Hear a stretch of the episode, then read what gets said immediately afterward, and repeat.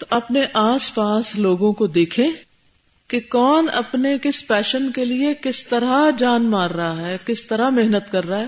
کیا اتنی محنت یا اس کا کچھ حصہ ہی؟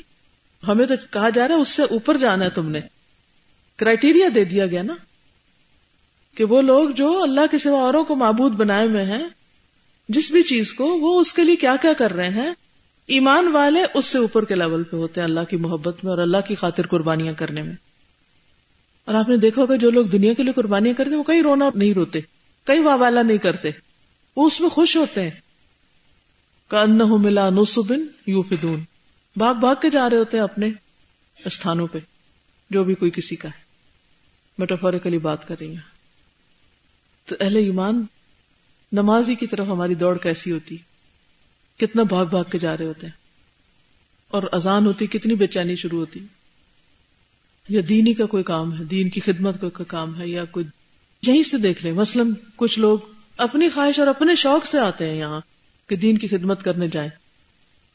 خواب ان کی جاب ہے یا والنٹریلی کام کرے وہ یہاں آنے کا کیا شوق رکھتے ہیں اور کس طرح بھاگ بھاگ کے آتے ہیں اور جو لوگ دنیا کی جابس کرتے ہیں یا دنیا میں ترقی کے لیے کام کرتے ہیں، وہ کتنا دوڑتے ہیں۔ وہ کس وقت اٹھتے ہیں، کس وقت جاتے ہیں اور کتنا دوڑ دوڑ کر جاتے ہیں۔ اور جو لوگ اللہ کے دین کی خدمت کے دعوے کرتے ہیں، وہ کس وقت اٹھتے ہیں اور کس وقت جاتے ہیں اور کس وقت دوڑتے ہیں۔ صرف کنوینئنس کے وقت اور بس۔ تو کیا ہوئی محبت؟ یا تو دعوی کرنا چھوڑ دیں۔ لیکن اگر دعوی کرتے ہیں تو سچا کرے نا۔ صرف دعوے کرنے سے تو نہیں کامیابی ہوتی۔ سمجھ آ رہی ہیں باتیں؟ کوئی نہیں آ رہی۔ جس نے سمجھنا ہوگا سمجھ لے گا، جس نے نہیں سمجھنا نہیں سمجھے گا۔ اصل میں یہ باتیں بھی اجنبی ہو گئی ہیں۔ کیونکہ ایسا کوئی سوچتا ہی نہیں کہ یہ بھی کوئی کرنے کا کام ہے۔ ایک اجنبی سی سوچ ہے نا۔ حتیٰ کہ نماز بھی اگر کوئی تھوڑی سی ٹھہر کے پڑھنے لگے تو لوگ اس کے پیچھے پڑ جاتے۔ پانچ وقت پڑھنے والے کو ایکسٹریمسٹ کہنا شروع کر دیتے۔ اسے ڈرنے لگتے ہیں لوگ۔ باقی تو دین کی خدمت اور ساری دنیا تک اللہ سے لوگوں کو جوڑنا۔ دو کام ہے نا کرنے کے ہمارے۔ ایک خود جڑنا ایک دوسروں کو جوڑنا۔ بس سمپل سی دو ڈیوٹیز ہیں۔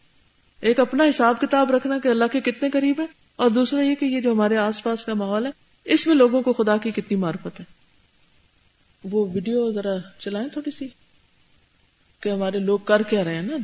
ہمارے مسلمان کس حال میں ہے ہو کیا رہا ہے آس پاس ہمارے؟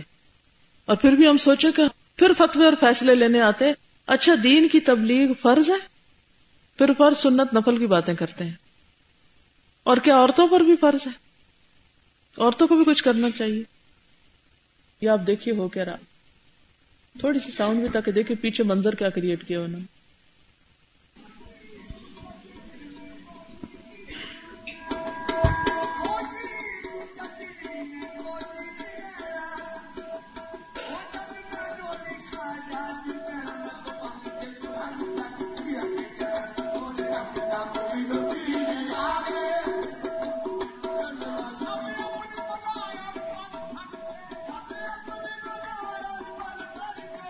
بس جھلک کافی ہے۔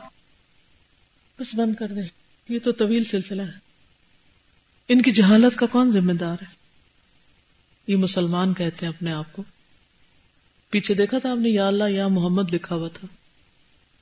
اگر لوگوں کو یہ نہیں پتا ابھی تک کہ اللہ کے سوا کسی کو سجدہ نہیں کرنا، کسی سے مانگنا نہیں، یہ اس لیے ہو رہا ہے کہ ہم نے اپنا فرض نہیں پورا کیا۔ ہم پیٹی چیزوں پہ جھگڑوں سے نہیں اوپر اٹھتے، اپنی ذات کے خول سے باہر نہیں نکلتے۔ نان ایشوز کو ہم نے ایشوز بنایا ہوا ہے۔ ہم سب اپنے اپنے اوقات کا جائزہ لیں اور ہم اپنا حساب خود کر سکتے ہیں۔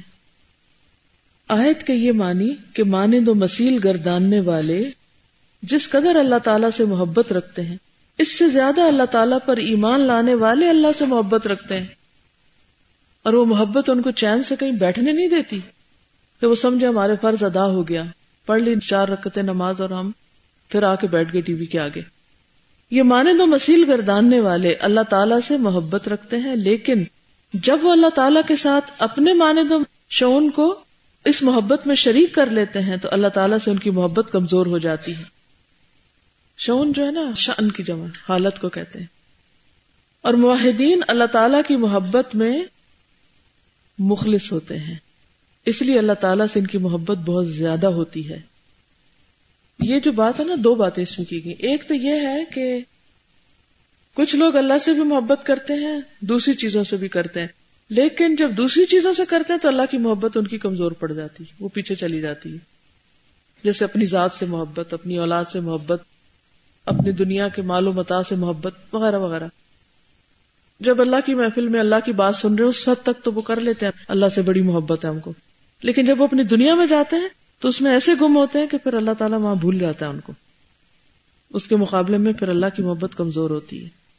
لیکن جو مخلص ہوتے ہیں، وہ چاہے کہیں بھی ہوں، ان کی اللہ کی محبت کی لو جو ہے، وہ مان نہیں پڑتی۔ وہ کمزور نہیں پڑتی۔ وہ ہر جگہ اللہ کی محبت ہر چیز سے بڑھ کر کرتے ہیں۔ مشرق لوگ اپنی محبت میں رب العالمین کے ساتھ دوسروں کو شریک گردانتے ہیں اور ان کو اللہ تعالیٰ کا ہمسر اور مانند و مسیل بنا لیتے ہیں۔ اللہ تعالیٰ نے مخلوق کو پیدا کیا ہے۔ اس کا مقصد یہی ہے کہ مخلوق خالص اللہ تعالی سے محبت کرے۔ کسی دوسرے سے محبت نہ کرے۔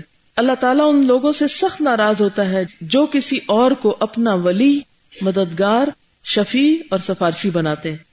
چنانچہ اللہ تعالیٰ ان دو چیزوں کو ساتھ ہی ساتھ اور کبھی علیحدہ علیحدہ بیان کر کے اپنی ناراضگی اور خفگی کا اظہار کرتا ہے۔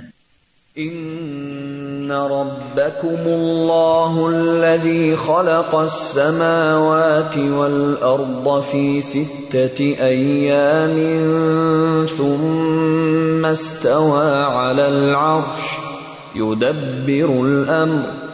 ما من شفيع الا من بعد اذنه بلا شبہ تمہارا رب وہی اللہ ہے، جس نے آسمانوں اور زمین کو چھ دن میں پیدا کیا اور پھر عرش پر جلوہ افروز ہوا۔ وہ ہر کام کی تدبیر کرتا ہے اور اس کی اجازت کے بغیر کوئی سفارش نہیں کر سکتا۔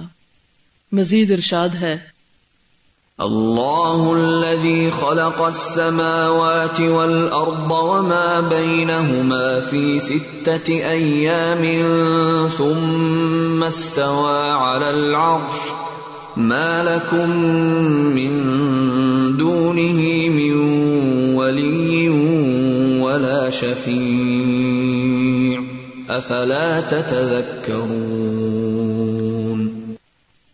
اللہ ہی تو ہے جس نے آسمانوں اور زمین کو اور جو کچھ ان دونوں میں ہے چھ دن کے اندر پیدا کیا، پھر عرش پر جلوہ افروز ہوا۔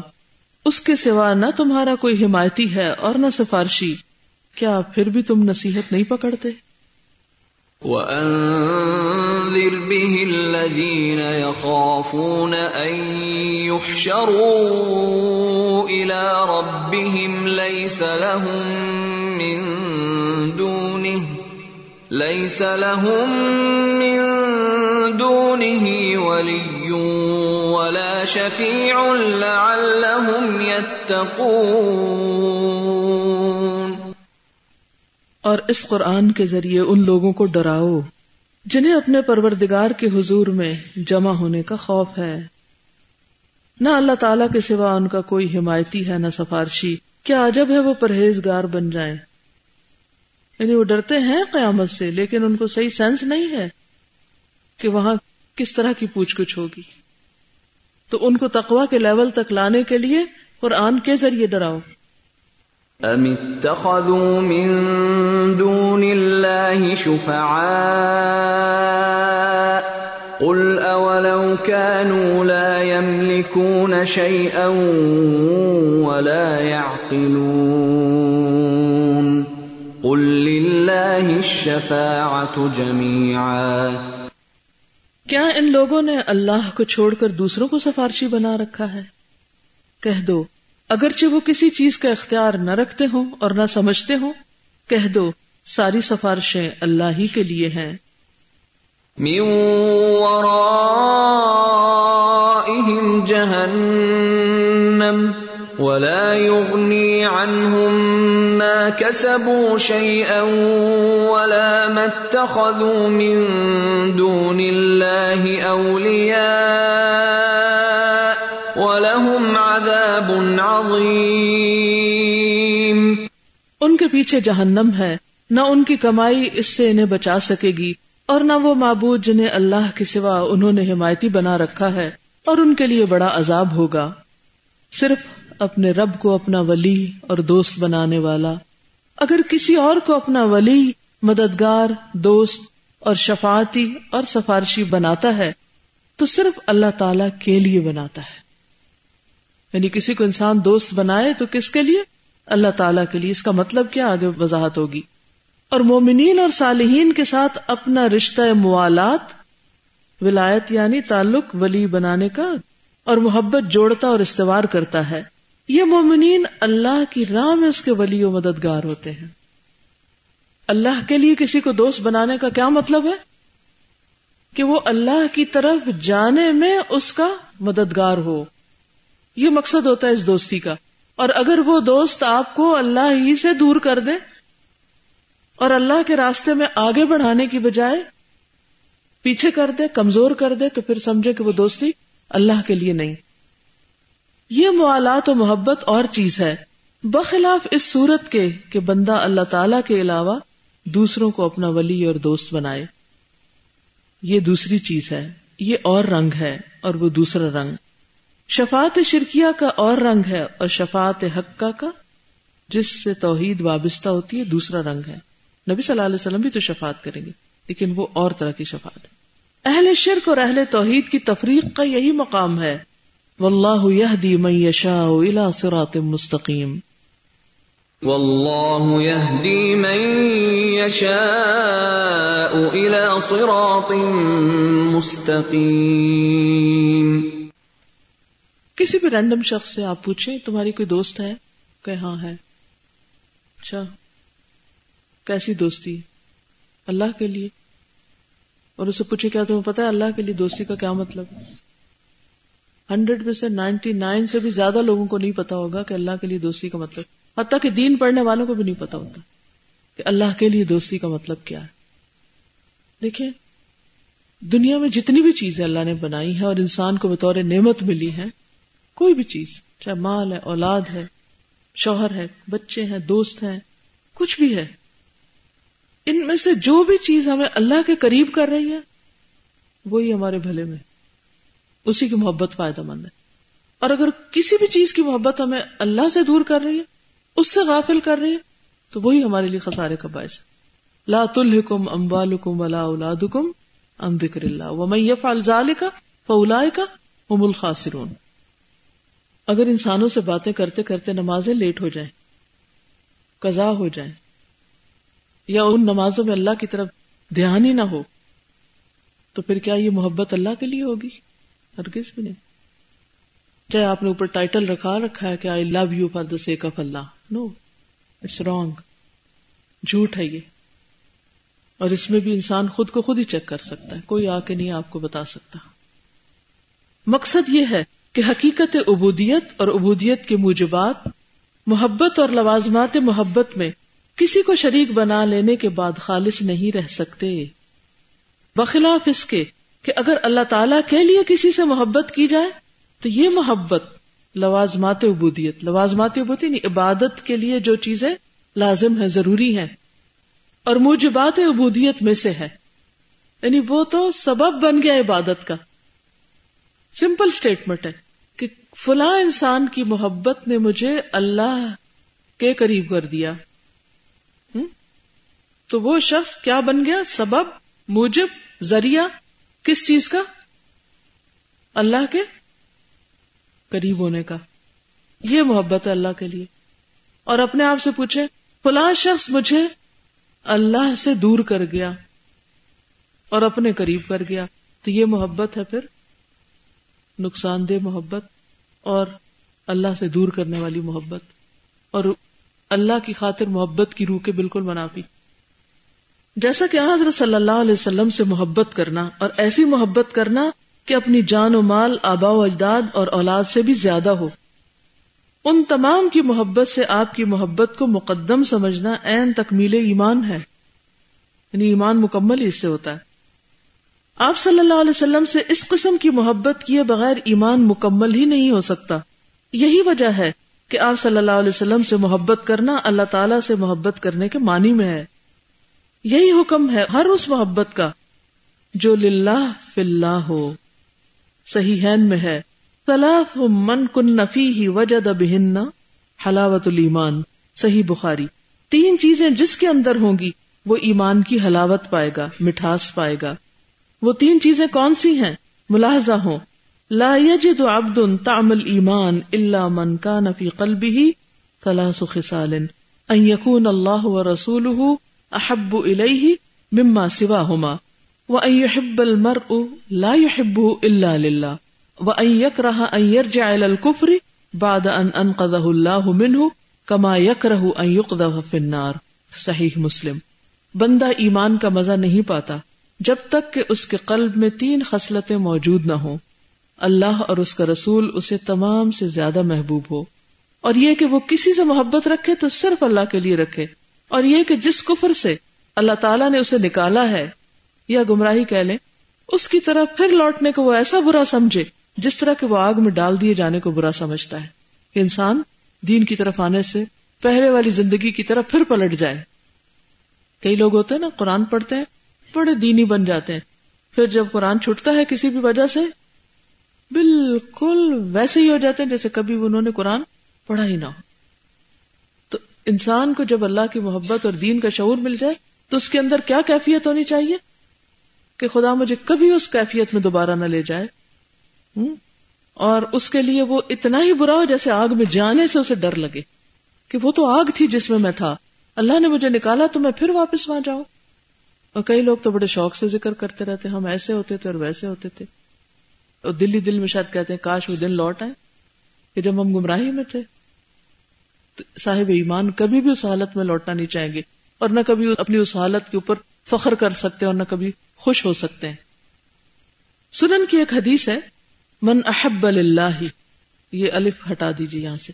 من احب اللہ وہ اب غزل اللہ وہ آتا اللہ و منا اللہ فقد استقمل المان ابو داود، جس نے اللہ کے لیے محبت کی اور اللہ کے لیے دشمنی کی اور اللہ کے لیے دیا اور اللہ کے لیے روک دیا تو اس نے اپنے ایمان کی تکمیل کر لی، اپنا ایمان مکمل کر لیا۔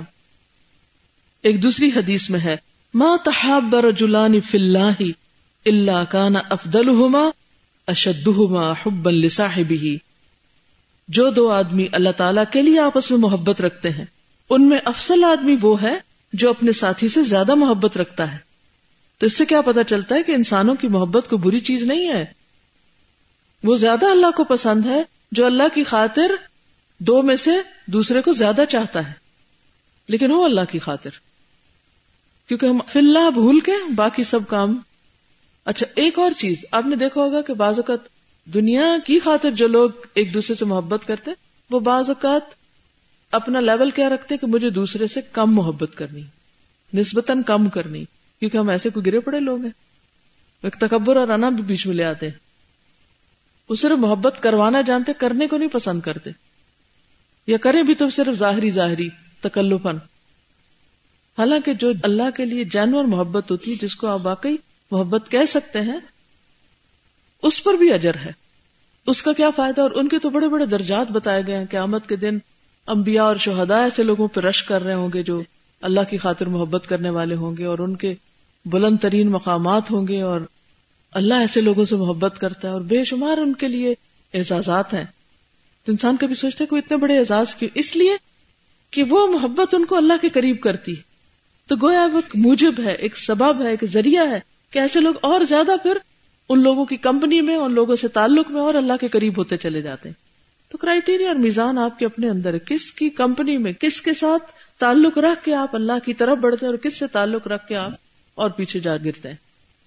ہر شخص خود اپنا جائزہ لے لے کہ کہاں کھڑا ہے یہ محبت تو محبت الہی کے لوازم و موجبات میں سے ہے اور جس قدر بھی یہ محبت قوی اور زیادہ ہوگی، اسی قدر محبت الہی کی جڑیں قوی اور مضبوط ہوگی۔ یعنی جتنی ایسے لوگوں کی محبت زیادہ ہوگی، اب مثلا صحابہ کرام سے محبت، نیک لوگوں سے محبت ہمارے دلوں کے اندر بیٹھی ہوئی ہے نا۔ تو جتنی وہ زیادہ ہوگی، اتنی ہی زیادہ اللہ کی محبت میں مزید اضافہ ہو جائے گا۔ تو ان کی محبت مزید اللہ کی محبت میں اضافے کا ذریعہ بنتی ہے۔ یہی محبت پسندیدہ ہے۔ چیپٹر مکمل ہوا، کوئی کچھ کہنا چاہے تو حاضر، اور اس کے بعد پھر آگے پڑھیں گے۔ السلام علیکم ورحمۃ اللہ وبرکاتہ۔ ایک تو مجھے یہ پوائنٹ لگ رہا تھا کہ واقعی دنیا کے لیے یا اللہ کے علاوہ جب کسی اور چیز سے محبت کی جاتی ہے، اس میں وہ لوگ بہت ہی زیادہ ڈٹرمنڈ اور فوکسڈ ہوتے ہیں۔ اور اللہ کے لیے جو لوگ کرتے ہیں وہ اتنے فوکس نہیں ہوتے، تو یہ چیز مجھے ہمیشہ سے بادر کرتی ہے کہ ایسا کیوں ہے۔ اتنی ریئل بھی نہیں لگتی، جب کوئی ایکسپریس کر بھی رہا ہو تو لگتا ہے کہ یہ صرف ورڈز بول رہے ہیں، اس میں اصل نہیں ہے۔ تو اس کی مجھے ایک وجہ تو یہ سمجھ میں آئی تھی کہ شاید وہ انسٹنٹ گریٹیفیکیشن ہوتی ہے۔ قریب کی چیزیں، نظر آنے والی چیزوں سے محبت کی جاتی ہے، تو فوری فوری آپ کو تھوڑا بہت اس ریوارڈ مل رہا ہوتا ہے، لوگوں سے بھی اپریسیشن بہت زیادہ مل رہی ہوتی شاید ایک یہ وجہ اور دوسری جو مجھے چیز لگ رہی تھی نا، وہ جو دنیا کی خاطر جو لوگ اپنے گول کے علاوہ جو باقی انسانوں سے محبت رکھتے ہیں، وہ اتنے اپنی محبت میں وہ سچے ہوتے ہیں نا اپنے اصل گول سے، کہ وہ بھی صرف وہیں پر دوستی کرتے جہاں پہ ان کی پروگرس ہو سکتی ہو اپنے گول میں۔ جس کو خود غرضی پھر کہا جاتا ہے نا، کہ صرف انہی سے دوستی رکھنا جن سے دوستی کر کے جن سے ڈیلنگ کر کے وہ اپنے اور مفاد ان کے بڑھ سکتا ہو جس میں۔ اور جہاں ان کو لگے کہ اس سے دنیاوی ترقی میں ایگزیکٹلی جس میں پروگرس کر سکتے ہوں اپنے اس میں۔ تو ہم لوگوں کے لیے یہ بھی ایک کرائٹیریا ہے کہ ہم کن لوگوں سے دوستی کریں کہ پھر ہم بھی اتنے تو کچھ خوددار ہوں اپنی اس محبت کے لیے جو ہمیں اللہ سے ہے۔ Why do we sell it away so cheaply اب مجھے آج یہ بھی سمجھ آ رہی کہ جو اللہ کی آئے تو وہ تھوڑے سی قیمت پہ بیچ دیتے ہیں۔ اور مجھے وہ جو فلم دیکھی ہے، کبھی سوچا ہی نہیں تھا میں نے کہ کبھی کوئی انسان، کبھی کوئی سجدہ کر سکتا ہے پھر وہ انسان بھی آرام سے بیٹھا ہوا ہے، اس کو کچھ نہیں ہو رہا۔ جس کو کیا جا رہا ہے۔ اور پھر میں یہ سوچتی کہ میں بھی اس کی جگہ پہ ہو سکتی تھی، ان لوگوں کی جگہ پہ۔ مجھے کوئی گمراہ خدا نہ ہنس اللہ نہ کرے، لیکن ہم جیسے انسان ہی تو ہیں۔ تو ہم جب نماز کے بعد جب پڑھیں، اگر ہمیں ذرا بھی اثر ہوئے، ہمیں کتنا شکر گزار ہونے کی ضرورت ہے کہ اللہ نے ہمیں اپنا سجدہ کرنا سکھایا اور ہم کسی اور کے سجدے نہیں کر رہے۔ مطلب میں تو یہ سوچ رہی ہوں کہ I can never ever take namaz for granted again never ever ہم اس کو فار گرانٹیڈ سمجھتے ہیں نا۔ ہمیں مل جو گئی مفت میں۔ ہم نے کوئی اس کے لیے سیکریفائس نہیں کی۔ ہمیں ویسے ہی مل گئی۔ تھینک یو جزاک اللہ کتنا زبردست ہمیں ایک معیار دے دیا گیا نا کہ ہم کھڑے کہاں ہیں۔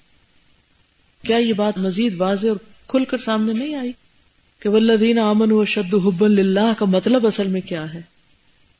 کہ جو دنیا کے لیے دنیا سے محبت کرتے ہیں، وہ جتنی قربانیاں اپنے محبوب کے لیے کرتے ہیں، اپنے گول کے لیے کرتے ہیں، اللہ کی محبت کا دعوی کرنے والے، اللہ کی خاطر قربانی کے معاملے میں اس سے آگے ہیں یا نہیں؟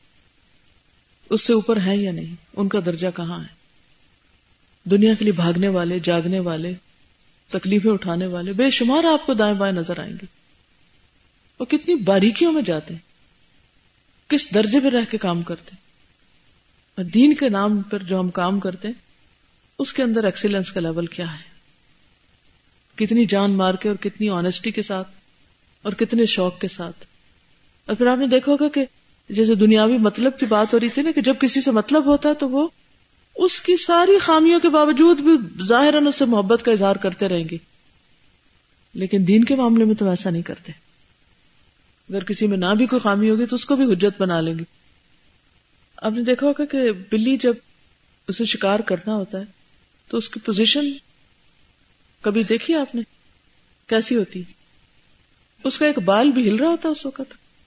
کتنی فوکسڈ ہوتی، کتنی الرٹ ہوتی۔ اس کو اس سے محبت ہوتی نا شکار سے، اس کا مفاد ہے اس میں۔ تو خود ہی فوکس آ گیا۔